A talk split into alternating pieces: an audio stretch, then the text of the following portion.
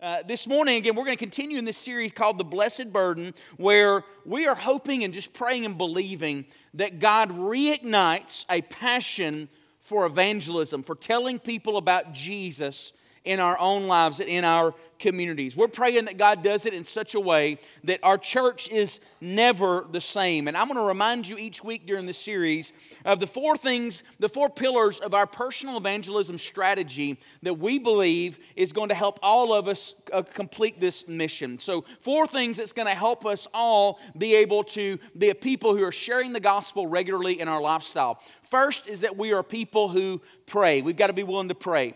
We've got to pray for every day for opportunities to share the gospel. And then we've got to pray for boldness. Pray that we would have boldness to follow through on sharing the gospel with people. Secondly, we've got to see.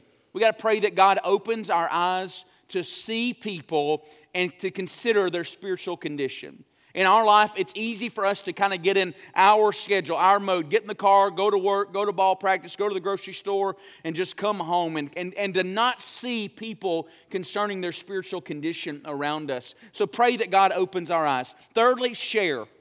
That God gives us the boldness to share. We want to serve people well, but at the end of the day, bringing the gospel to people is sharing about Jesus. You've got to verbally share. And that starts off with just sharing your personal testimony of how Jesus saved you, and then just sharing the brief story, but the powerful, life changing story of the death, burial, and resurrection of Jesus. And then finally, invite.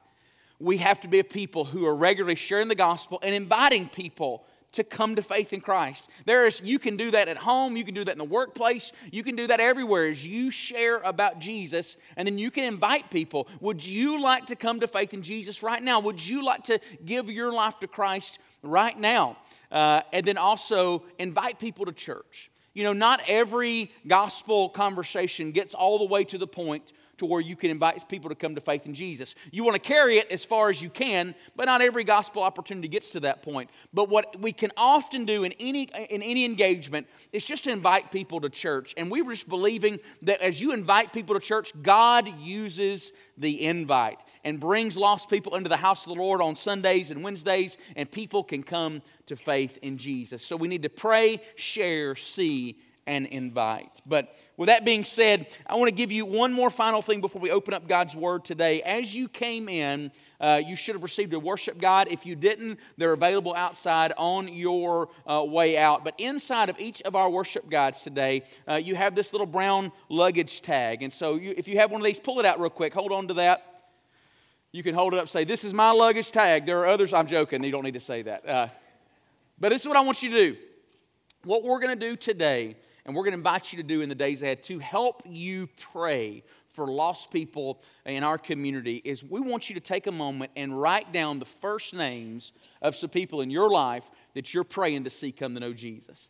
Ask, write down the first name of some people that maybe you're praying for gospel opportunities to share with. Just write down Joe, Sally, Cindy, whoever that may be. Write down those first names. Pray. Take a moment. Say, God, put, show people, put people in my heart that you want me to be burdened about for the gospel. And then as you leave today, just outside our door to the right of the worship center, as you come in, we have a beautiful blessed burden wall uh, that the ARANT's built for us. Super thankful for you guys doing that. And uh, what we're going to do is you hang that up there. And as people walk by, and we'll take some intentional moments in the days ahead where we're going to go to that board and you're going to see all those names, and we're going to take some time to pray. And we're going to take some time to pray for each one of these names that we would get to see people come to faith in Jesus. And even for you on a weekly basis, as you come to church, you will see those names staring at you in the face saying, Are you looking and praying for these people to come to faith in Jesus? And I have seen the Lord do this before when you do intentional moments like this. How beautiful will it be on those Sundays when we get to baptize somebody who has given their life to Christ, and you walk them out there to the wall and you take down your tag and you show them their name where you've been praying for them specifically to come to faith in Jesus. So, church family, are you excited about this? I think God can use this in a great way. Let's give the Lord a hand if you're going to commit to do this in the days ahead. Thank you so much for that. So, with that being said, I'm going to ask you to stand with me this morning in reverence to the reading of God's Word.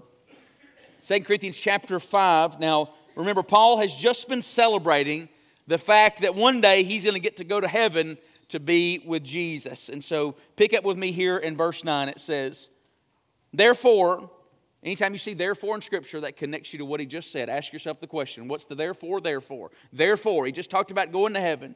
He said, We have as our ambition, whether at home, meaning in the body, or absent, meaning if he dies, to be pleasing to him.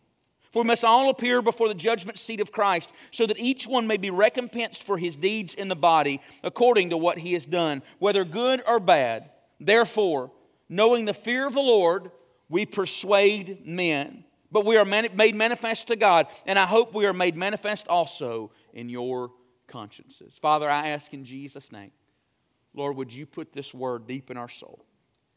God, I pray, Lord, that you would change us today. Lord, I ask, Lord, use me as your vessel, God, to speak your word today. And God, I pray, Lord, that it would fall on fertile soil this morning for your name and glory. In Jesus' name, amen. You may be seated. In these short three verses, I believe we see the crux of Paul's passion for sharing the gospel message. You know, the Apostle Paul was the greatest missionary the world has ever known. Uh, in his lifetime, using the, the Roman network of roads, which was incredibly modern in that time, and also uh, some time on the sea, Paul traveled to Israel, shared the gospel in Israel. He shared the gospel in Syria. He shared the gospel in Turkey. He shared the gospel in Greece. And he shared the gospel in Italy. The book of Acts records in great detail all of these uh, areas that Paul went to share the gospel with Jesus. Most scholars would agree that Paul spent went roughly 10,000 miles in his lifetime, traveled 10,000 miles telling people about Jesus. Most of that was on foot. I remember uh, when I was early in ministry, I was a youth minister at Farmstead Baptist Church, and I had on my khaki pants one day, and I had on some flip flops to church. And I remember my pastor saying, uh, Hey, man, are you rocking them flip flops this morning? I said, Yeah, man, Jesus wore flip flops. He said, Yeah, he walked everywhere he went, too. Um, but Paul went everywhere on foot mostly, and he's 10,000 miles sharing the gospel. By his own sweat, he was bringing the gospel message, but also by his own suffering. The Bible records that on three different, that he was given 39 lashes by the Jews on five different occasions for preaching Jesus. Three times he was beaten with rods, and even once he was stoned, which was intended to be a sentence of death. He endured all of these things ultimately because he just was bringing the gospel message of Jesus to other people. Paul's passion in bringing the gospel to people is seen in 1 Corinthians chapter 9 verse 22. He said, "To the weak I became weak that I might win the weak. I have become all things to all men that I may by all means, listen to this, save some or win some."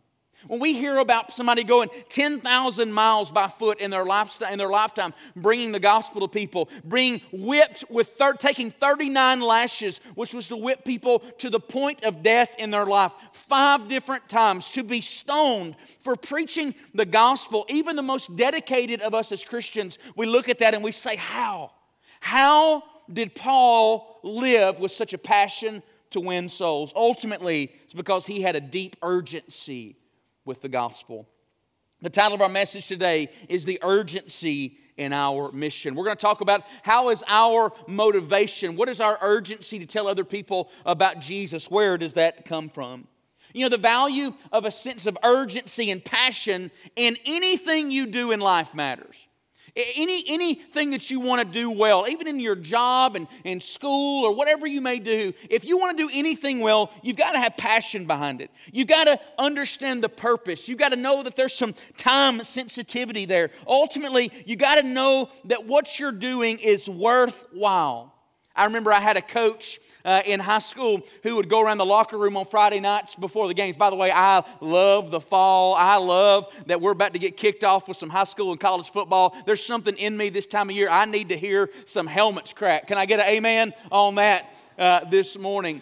But I, I, remember a coach walking around the room and saying to us, Guys, I've got to see it in your eyes. I've got to see that you're ready to fight, that you're ready to compete. And he was right because you had to see it in someone's eyes if they were ready. The reality is today, when we talk about winning people to Jesus, sharing the gospel with people who are lost, is that we are also in a fight. Our desire to see souls saved must be greater than Satan's desire to see them damned. And we need to know that that to be true. So today, I want to give you a few truths this morning from this passage that I believe can help show us this is the motivation of our passion to win people about Jesus, to win people to Jesus. And church family, let me say this honestly. This is true even in my own heart. We're not even close to being there yet. We don't live close to the urgency of bringing the gospel to those around us as God would have us to be. And so, my prayer today truly is that God does something deep in our soul this morning. But if you're keeping notes, our first truth today is that as Christians, we should be urgent about sharing the gospel with others because we only have this life to bring glory to God. only have this life to bring glory to God. Notice here in verse 9, Paul talks about his greatest ambition in life is to please Him. He says, Therefore, we have as our ambition, whether at home, meaning if He's in the body, or absent, if He dies, to be pleasing to Him. The two words that you've got to notice there are ambition and pleasing. You know, that word ambition means what you're striving for, what you're longing for, what you're chasing after. Ultimately, your ambition in life is what gets you up in the morning. It's the reason why you get up in the morning. And Paul makes this statement here that the greatest reason he gets up in the morning is to be pleasing to Jesus. Now, I want to give you a few ways here today that you can recognize that your ambition to honor Christ in this life, how that connects with sharing the gospel. First, this passage reminds us that the heart of every Christian should be to please Jesus. Paul's essentially saying here, this is the goal, the purpose of my life. You know, that would have been very odd in Paul's day, especially a polytheistic culture, for him to be able to say, the whole purpose of my life is to please and honor Jesus. And honestly, even today, that would seem odd. So somebody would say, What's your goal? What's your dream in life? What's your ambition? And somebody says, Well, I want to be a great businessman, or I want to make a lot of money, or I want to be the best dad or mom in the world. But for somebody to say, The greatest ambition of my life is to please Jesus, that would be odd in our day. And sadly, that's odd in our very secularizing Christian context where somewhere or another we take Jesus as he, he's great when it comes to uh, me going to heaven or hell, but ultimately the rest of my life is about me. But that was never intended to be the case in Christianity. Paul's devotion to say that whether I'm alive or dead, the greatest ambition of my life is to be pleasing to him is that that's not abnormal, that's not extra, that is just what it means to be a Christian. Jesus said in Luke chapter 9, verses 23 and 24, saying, If anyone wishes to come after me, he must take up his cross daily and follow me. For whoever wishes to save his life, guard his own ambitions, live for his own life, will lose it. But whoever loses his life, meaning I have no dreams or no ambitions, no goal, my goals in life are just to please Jesus. Whoever loses his life for my sake, he is the one who should gain it. I remember hearing a story of a pastor driving around with his young son uh, in the back seat, and they drove by a cemetery and they saw all the, the, the head markers and all the crosses there at the cemetery. And the little boy said, Dad, what are all those crosses out there for? And on that green grass. And he said, Well, son, those are graves. Those are headstones where people have been buried and they passed away, and they put that marker there. And, and Christians put a cross there. And uh, he made the statement, as only little boys do in all their honesty. So that means that all those crosses, a bunch of dead people there anyway? Yes, yes, son. That's, that's exactly what that means. Well, a few miles down the road, they passed the church where dad pastored. And he spoke again from the back seat, said, Dad, look, we've got a cross on the top of our steeple at church. Does that mean dead people live there too? And he said he took a moment. He said, Well, son, it should. Not dead spiritually. A lot of times we talk about dead people at church, we think about spiritually dead. He said, No, it should. It should be the place where people gather week in and week out who have died, who have died to themselves, and who have given their lives the greatest ambition of their life to honor Jesus. Yes, son, it should. So, church, again, we, we talk about we've got limited opportunity in life to serve Jesus. We've only got this life to serve Jesus. Pleasing Jesus should be the greatest desire of our heart and lives as Christians. And then, secondly, this passage reminds us that the Bible makes it clear that we only have a short period of time in this life to please Jesus. Here, Paul is talking about whether he's at home in the body or whether or not he is in eternity with Jesus. He, he, he's recognizing the, the, the temporariness of his life.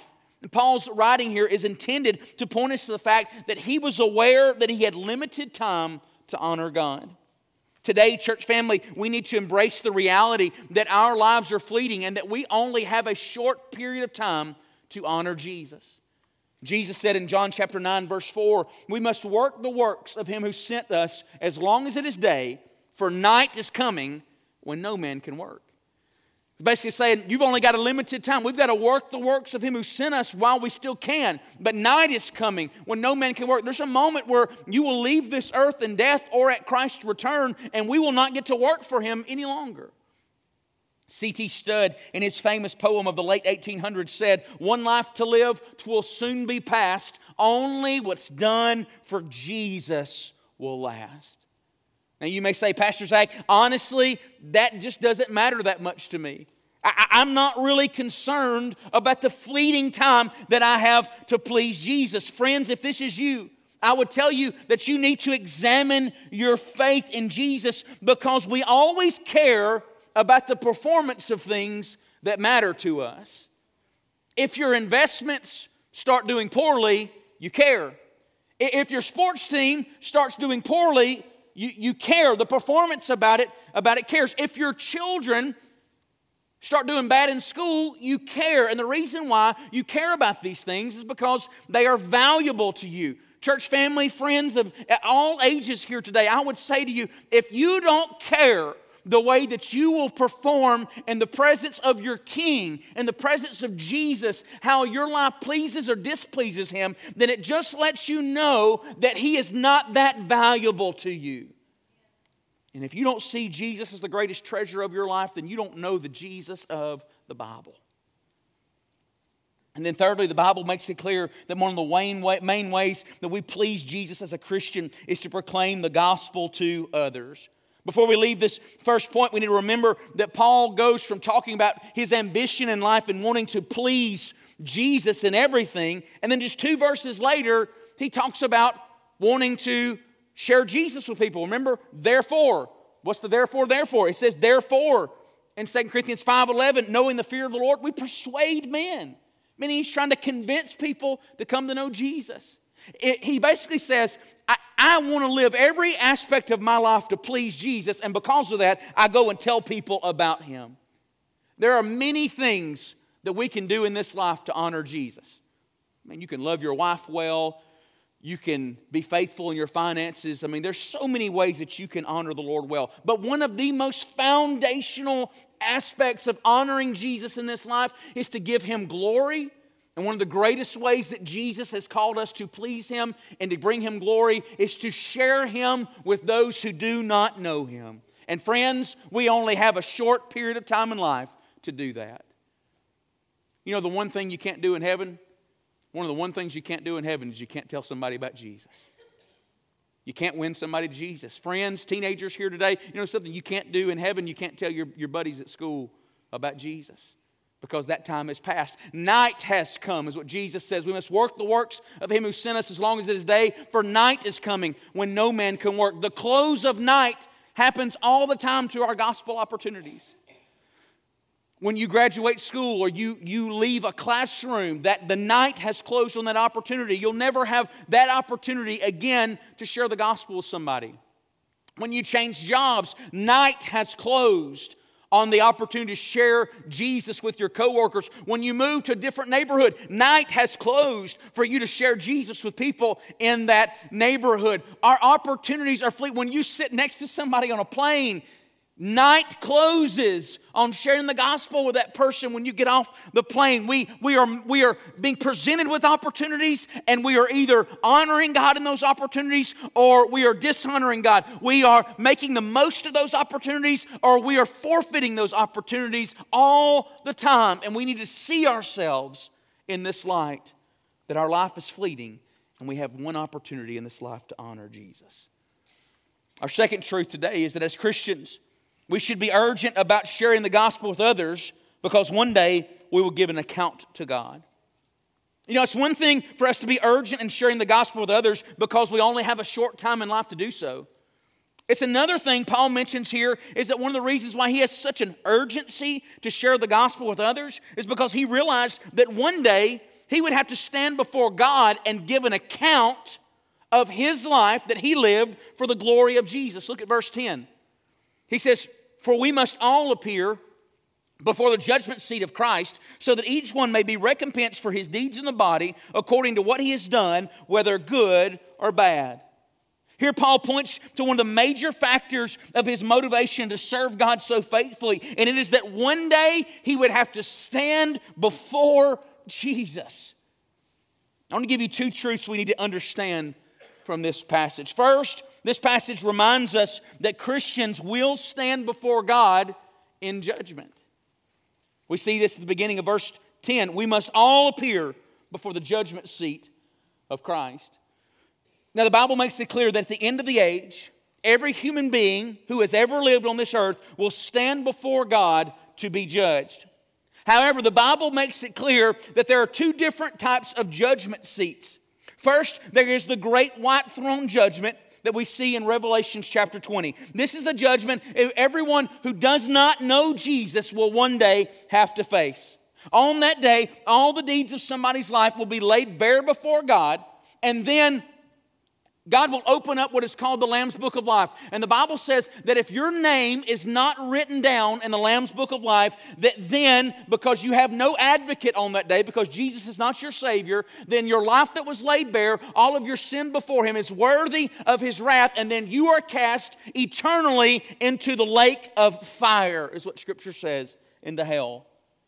However, for Christians, we will stand before a separate judgment seat of God. It is not based on heaven or hell. If you're a Christian, that is sure and certain when you enter into eternity. Immediately, that is determined. Jesus says, That one is mine. But this judgment is based on our faith, on the faithfulness of us as his children. This judgment determines our rewards and honor in the sight of God. But it will also be a time of humility for those who have not served Christ faithfully. Friends, we will all stand before God. For those who know Jesus, we will give an account of our lives for the glory of God. But for those who don't know Jesus, they will be dealt with in accordance with their sin in light of a holy God without grace and mercy. Now, this should move all of us here today to some sort of decision. If you are a follower of Jesus, we should contemplate the fact that one day I will give an account of my life to my Savior for what I've done for His glory. Remember the parable, and Jesus talked about the master who went away and came back, and he had entrusted his servants with different levels of his investments to go out and be multiplied. And then one day he examined what they did with what he had given them. That's what was true for us as Christians. One day we will stand before God having received His grace and His mercy, having received the forgiveness of Jesus of sin. And Jesus will look at us one day and say, What have you done with my grace? But if you don't know Jesus, then you skip over that and you go directly to the white throne judgment where you have no advocate between you and the Father, and your eternity is decided on that day just basically whether or not you knew Jesus or not. All of us this morning should cause us to determine our lives. And I would say to you today that if you do not know Jesus today, if you don't know that you know that you know, then today seek out God's grace and mercy.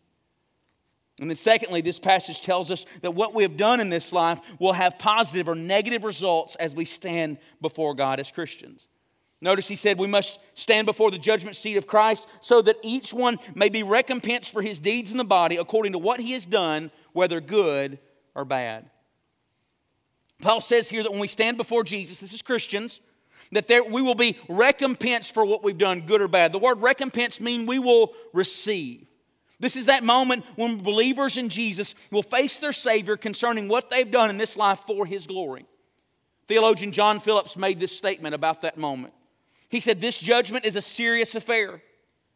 We are going to have to face the things that we have done in our mortal bodies, both good and bad. He went on to say, The phrase, we must appear, can be translated, we must all be displayed. This is where we, that moment where, in the presence of Jesus, we will have to relive our life's actions as Christians before our Savior who gave all for us. At this moment, the Bible says that all tears will be wiped away. After this moment, our place in heaven and our rewards in heaven will be set. But make no mistake, this will be a moment of great joy for those who have served Jesus well. But it will also be a moment of great sorrow as we face our sin, our apathy, our lack of devotion, our greed, our materialism, our lack of concern for His glory, and yes, even our lack of engagement in bringing others to Jesus. In 1 Corinthians chapter 13, chapter 3, verses 13 through 15, the Apostle Paul spoke about this day. This is what he says Each one's work will become manifest, for the day will disclose it because it will be revealed by fire, and fire will test what sort of work each one has done. If the work that anyone has built on the foundation survives, he will receive reward. If anyone's work is burned up, he will suffer loss, though himself will be saved, though only as through a fire. The idea here is that when you stand before Jesus, the fire of God comes and consumes our life and all the things that we did in this life that just didn't really matter is burned up. And the only things that remain are the things that we have done for His glory.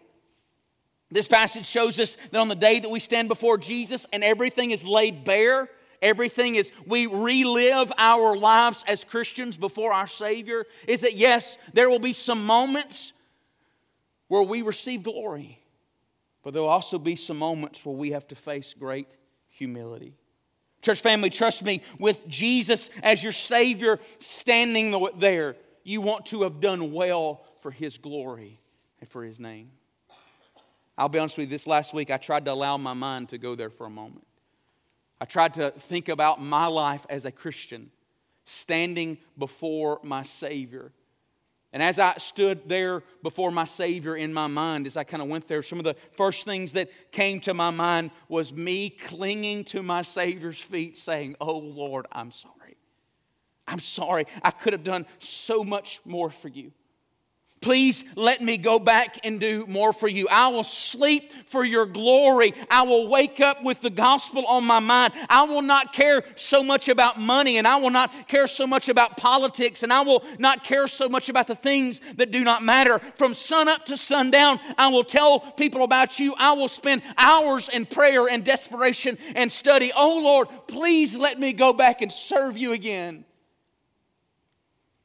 And in my shame, Jesus looks down at me and says, Child, it's too late for that.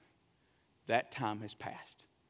He stands me up, wipes away my tears, is what Scripture says, and then walks me into heaven. That the last moment of grief, of shame, the last tears that I shed in this life are the tears that I wish that I could have done more for Jesus. And then I believe once I go into heaven, God in His grace, I'll never remember it again. But there is a moment where I will have to stand before Jesus and say, This is what I did with my life. I heard a poem once that said, Finish well, oh, finish well. This thought resounds in my heart. Finish well, finish well, a hope that will not depart. Finish well for my Savior who gave his all for me. Finish well for the one who suffered and bled alone on Calvary. Finish well for my mighty master who loved me till the end. Finish well to him who is faithful and whose faithfulness did never bend. Finish so for finishing well for Jesus is the highest desire of my soul. I want to finish well for Jesus whether I'm young or I am old. And on that day I see him and stand before his face. I want to have finished well and to have pleased him in my race. I want to enter into glory with all eternity to worship Him, having given all for Jesus who washed away my sin. Friends, this morning, we should have a great sense of urgency and our desire to go reach people for Jesus and to proclaim the gospel. Teenagers here today, guys, listen, you should have a great urgency to want to go tell your friends and, and people around you about Jesus because, yes, night is coming when one day you won't have that opportunity anymore. That, that time has passed. And then also because one day you're going to stand before Jesus who gave everything for you. And if you've received his grace, you're going to have to give an account of that. on that day, we want to have finished well. So, friends, the first two motivating factors of our urgency in the gospel needs to be that we have a short life to honor the Lord, and one day we will stand before God. And then finally, our final truth today is that as Christians, we should be urgent about sharing the gospel with others because of the consequences for those who do not know Him. In verse 11, right after he talks about in verse 10, standing before God in judgment, then he says, Okay, so now I'm going to go preach the gospel. One day I'm going to have to give an account to Him. And then he goes to verse 11 Therefore, knowing the fear of the Lord, we persuade men. Now, we need to know that here not only is Paul's first action in desiring to please God in this life to persuade men or to want to tell people about Jesus, but we also see that one of the main motivating factors of him telling other people about Jesus was because he knew, as the Bible says, the fear of the Lord. Some translations translate this as knowing the terror of the Lord we persuade men. What Paul is referring to here in this passage is he's talking about the fear of the Lord. He's talking about the reality of what happens when somebody leaves this world and stands before God and they do not know Jesus as Lord and Savior. Essentially, what Paul is saying here is, is if standing before God will be so humbling and sobering for those who are his children, how terrifying will it be for those who are not?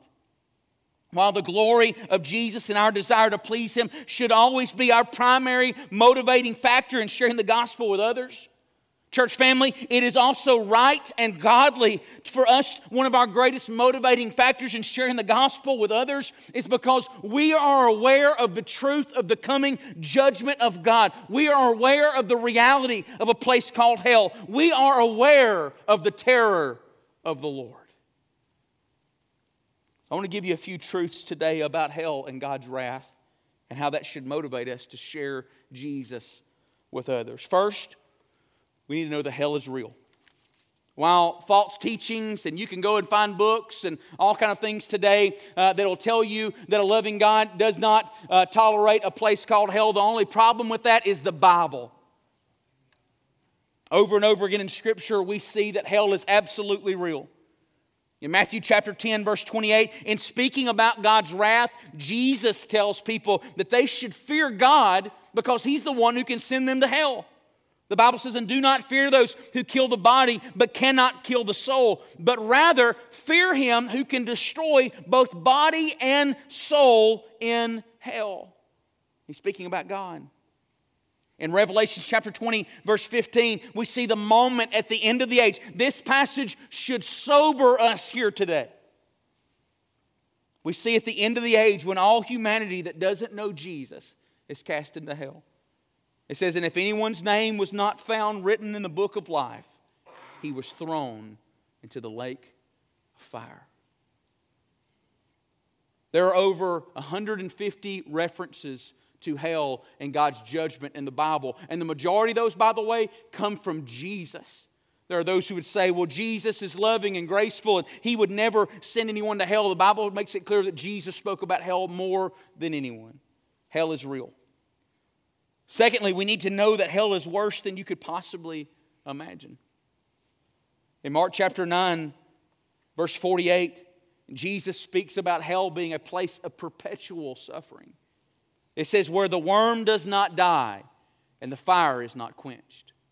It's the picture there that there is an eternal fire, but there's no end at the end of that torment. There is no ending, there's no death at the end of that. You've already experienced, you are in the second death.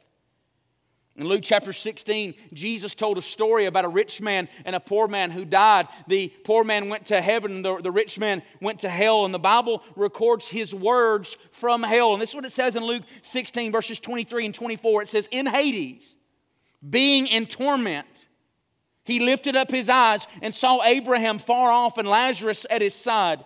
And he called out, Father Abraham, have mercy on me. Send Lazarus to dip the end of his finger in water and cool my tongue, for I am in anguish in this flame. He said, Oh, if I could just get a drop of water on my tongue to cool this flame. He talks about the horrific events that are going on there. Brother John Hambright, our former pastor here at Enon, at one point, and one of my great mentors, he used to preach a message on hell, and the first two points were this that hell is serious because it's real, but it's sobering because what happens there. Thirdly, we need to know that hell is forever and it is final. The Bible gives several examples about the eternality and the finality of hell. In Matthew chapter 25, verse 46, Jesus again speaking about hell, he says, And these will go away into eternal punishment but the righteous into eternal life. There is no ending of God's judgment there, and that is final, meaning that once you are in your eternity, that you are either in heaven or hell, that you are there forever. Again, when in Luke chapter 16, when Lazarus and the rich man, when the rich man is having that conversation with God about, about what's going on in hell, he, he asks Lazarus to come and, and, and just put a drop of water on his tongue. And the Bible says that God responds back to him and says, He cannot come to you, and you cannot come to him, for there is a chasm that is set there. He's saying that this is a chasm and it is forever set. There is no such thing as purgatory where you can go to hell for a series, a moment of time, and then you get out of there. There's no praying somebody out of God's judgment. Once you are there, you are there. And fourthly, we need to know that hell is just.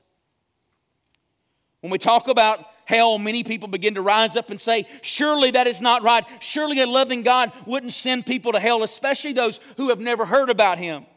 The reality is that in His justice, God could be entirely just and righteous and never allow any one of us who have sinned against Him to have any ounce of His grace and mercy. The fact that any of us are given God's grace through Jesus is the greatest miracle that the world has ever known. And who are we to tell God what is just and unjust? Probably, however, one of the greatest ways that we see that hell is just, that it is righteous, is the fact that Jesus presides over, is what Scripture says. It's not like Jesus is absent from hell.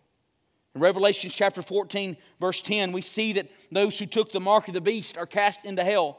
And the Bible says that this place takes, and that, that what's going on in this place is it happens in the presence of Jesus. Listen to this. It says, And he also will drink the wine of God's wrath, poured full strength into the cup of his anger. And he will be tormented with fire and sulfur. Listen to this in the presence of his holy angels and in the presence of the Lamb. That Jesus, being righteous, is presiding over what happens in hell. The fact that he is presiding over it shows that Jesus says it is right and it is good. Church family, the Bible says that right now we are living in an age of God's favor and grace.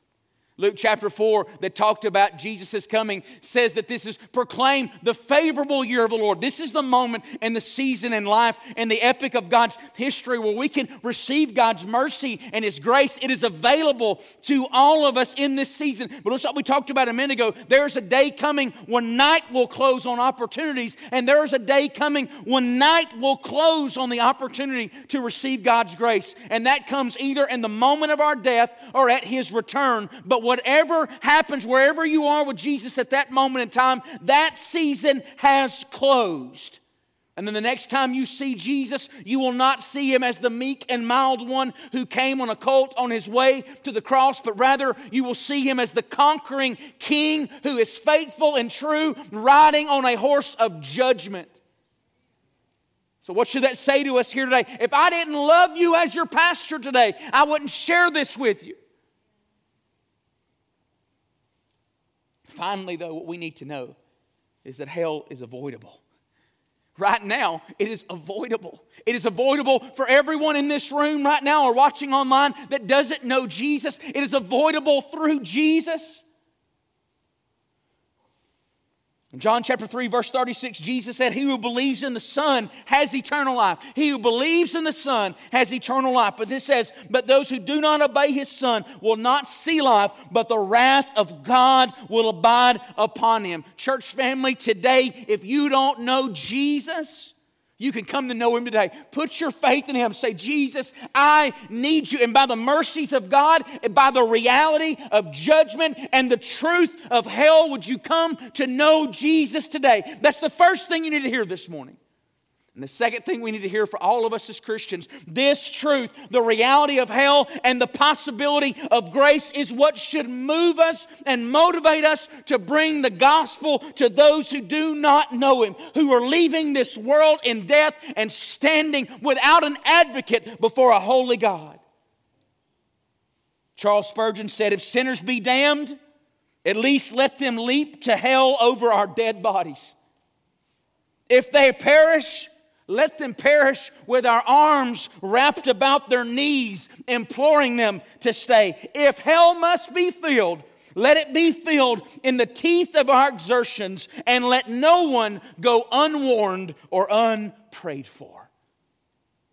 Church family, this is our responsibility. The good news is only good if it gets there in time. I remember being about 16 years old. I'd only been a Christian about a year, year and a half. I was praying for family members to come to faith in Christ, and my dad was on one, up the top of the list. I want to see come to faith in Christ. Recently, he has professed that he's given his life to Jesus in just the last couple years, and I praise God for that. But what I would say, yeah, amen, praise the Lord for that. But I can remember at 16 years old, I had a dream. And I had a dream my dad was in hell. I remember waking up from that dream in a cold sweat. I remember running downstairs and picking up the phone, calling my dad, who lived about five hours away at that point. And all of a sudden, the idea of being cordial, the idea of what is acceptable, the idea of, of, of, of, being afraid of anything being awkward, all of that just went out of the window because my heart was being stirred by a sense of urgency of what could happen. And my dad got on the phone. I said, Dad, I just got to let you know I had a dream that you left this world in death and that you were in hell. And I'm just going to beg you today, Dad, please give your life to Jesus. Please come to know Him. And I remember him saying, Well, son, you know, I, he started trying to talk to me. And I was like, No, no, Dad, you don't understand. This is, this is desperately important. You've got to know that you know. Give your life to Jesus. Praise God that years later I got to see my father come to know Jesus. But here this morning, in the reality of hell, is that I didn't have to worry about urgency or passion. It was there, and we should live that way. Guys, some of y'all just started back school, man. You're on football teams and you got friends in classrooms. And I just, man, encourage you to see, remember, got to see the people around you and see them in light of their eternity. And you may be the only Jesus they ever see. And what a great privilege what a great privilege to be used of Jesus. Till one day you'll stand before him if you proclaim Jesus to everybody in your class or everybody at your workplace or everybody, whether or not anybody ever comes to know Jesus, which I don't think is true because God is working and drawing people to himself. But again, on that day when you stand before him, you can say, Jesus, this is what I did for your name and glory. I did try to win people to you and I preached the gospel and I let people know about you. He will look at you and say, Well done. So, what do we do today? What do we do this morning? I would say, first, for those of us who are Christians, this should move us to preach the gospel. This is what changes us. We know the reality of heaven or hell, and this should move us to a sense of urgency. Again, I can't get that off my mind. The Lord messed me up with it this last week of Jesus, me standing before Him one day and knowing everything He gave for me and me clinging, oh Lord, let me go do one more thing for your glory. Let me go tell one more person about Jesus. And He looks at me with His kind eyes and says, Child, that time has passed.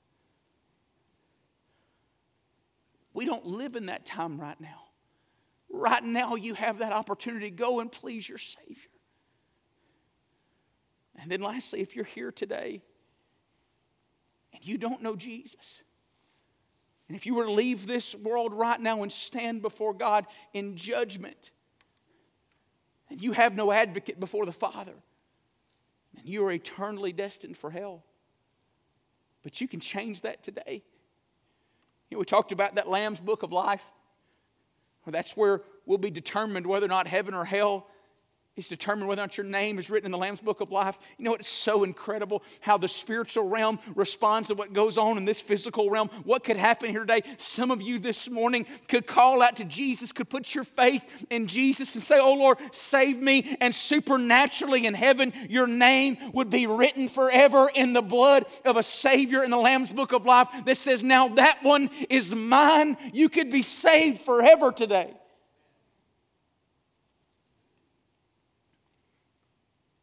So, this is the moment of decision. I'm going to ask you to stand, and I'm going to ask our instrumentalists to come.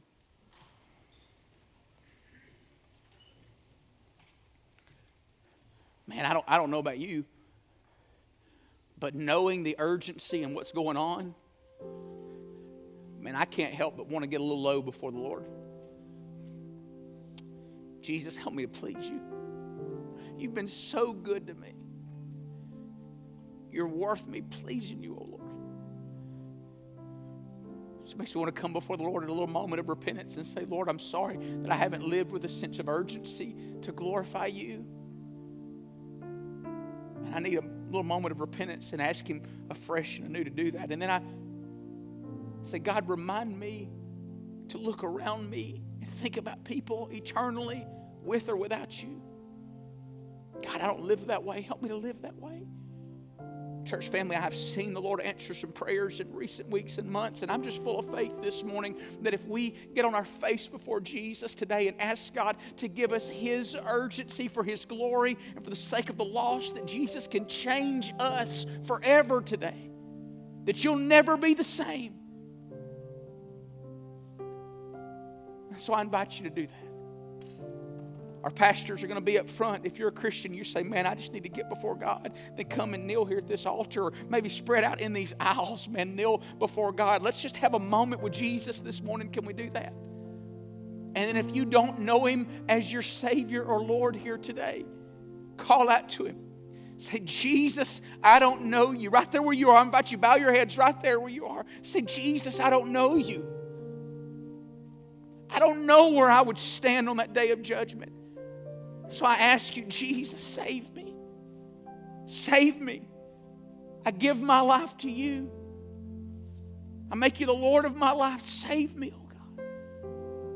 If that's you this morning and you ask Jesus to save you, then in these next few moments, come and grab myself or grab one of these ministers, one of our pastors here at the head of these aisles, and just let them know I gave my life to Jesus today. they'll talk to you about what is next. But if you're a Christian, you need to get before God, and do that in these next few moments. Father, I ask in Jesus' name. Oh Lord, would you move? God, would you speak to us and give us the courage and strength to respond for your name and glory in Jesus' name? Amen.